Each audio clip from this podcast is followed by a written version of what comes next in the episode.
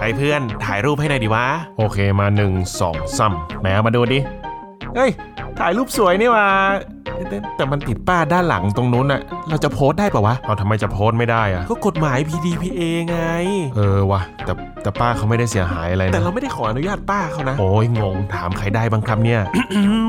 สงสัยเรื่องกฎหมายถามผมได้แรปเปอร์ลอเยอร์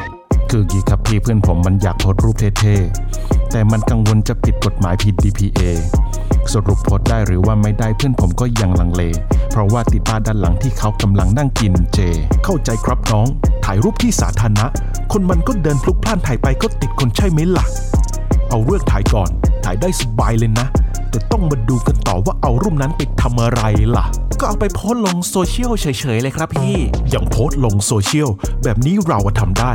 เพื่อประโยชน์ส่วนตัวไม่ได้ทำให้ใครเสียหาย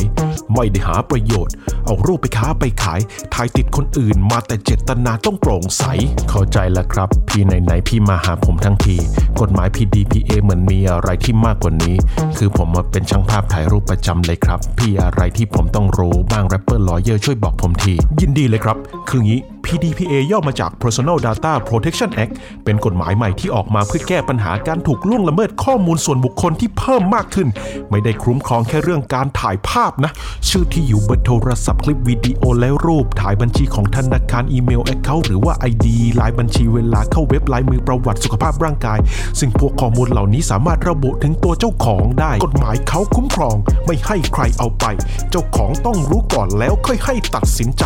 ต้องรู้ว่าข้อมูลจะเอาไปทำไรชี้แจงกันเสร็จแล้วมีสิทธิ์ให้หรือไม่ให้อ๋อเข้าใจแล้วครับพี่ชายถ้าผมจะถ่ายรูปก็บอกแบบให้เข้าใจตกลงให้เรียบร้อยว่าเอารูปไปทำไรถ้าเขายินยอมแล้วถ่ายรัวๆแบบสบายใจเดี๋ยวนะครับคุณพี่ผมนั้นสงสัยอยู่อีกนิดแล้วถ้ารถเราบ้านเรามันมีการติดพวกกล้องวงจรปิดถ่ายแล้วติดป้ายทะเบียนติดคนเดินผ่านกันเป็นสิบสิบผมไม่ได้ขอเขาเลยนะพี่แบบนี้จะผิดหรือว่าไม่ผิดผิดไม่ผิดผิดหรือว่าไม่ผิดเฮ้ยเป็นไรเพื่อนผิดไม่ผิดผิดหรือว่าไม่ผิดพูดซ้ำไหมวะ พี ดี พี เอ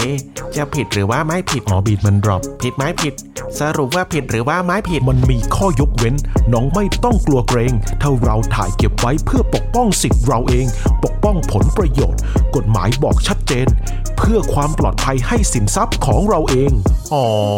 กล้องวงจรปิดถ่ายติดก็ไม่ต้องขออนุญาตเพราะเรามีเจตนาเอาไว้ปกป้องทรัพย์สินของเราเองแต่พวกเอาไปเผยแพร่โซเชียลนี้ต้องดูอีกทีนะครับน้องว่าเราเผยแพร่เพื่ออะไรมีใครเสียหายจากภาพวงจรปิดนั้นไหมอ่าเข้าใจแล้วครับพี่งั้นเดี๋ยวพี่สรุปให้อีกทีว่าถ่ายยังไงให้ไม่ผิดรูปถ่ายส่วนตัวโพสต์ลงเฟซเราทำได้แต่ต้องดูดีๆในรูปมีใครเสียหายโพสต์แล้วเช็คดีๆในรูปมีติดใครไหม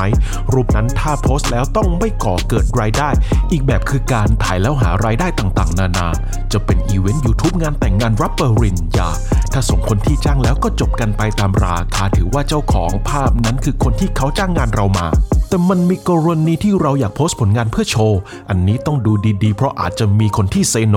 เราต้องขอคนในภาพว่ารูปไหนบ้างที่เขานั้นโอทะอนุญาตกันแล้วก็โพสต์ได้เลยนะครับ Let's go อีกเรื่องที่ต้องบอกกันคือเรื่องภาพข่าวของสื่อมวลชนไม่ได้อยู่ใต้กฎหมาย พี ดี พี เอ เรื่องถ่ายติดคนเพราะว่าจริยธรรมของวิชาชีพเขาต้องเข้มข้นกำกับดูแลกันเองปกป้องตามสิทธิความเป็นคนสุดท้ายเป็นประเภทพี่ๆเจ้าหน้าที่ตำรวจคนของรัฐปฏิบัติทำหน้าที่ถ่ายไปเป็นหลักฐานพยานทำคดีถ่ายแล้วต้องเก็บไว้ไม่รั่วไหลเก็บให้ดีตามนี้เลยครับน้องเคลียร์นะครับเคลียร์ครับพี่ พี ดี พี เอ ปกป้องข้อมูลส่วนบุคคลต้องได้รับการยินยอมไม่มีใครเสียหายไม่หารายได้จากภาพถ่ายหรือข้อมูลนั้นถือว่าหมายผิด Very good ครับพี่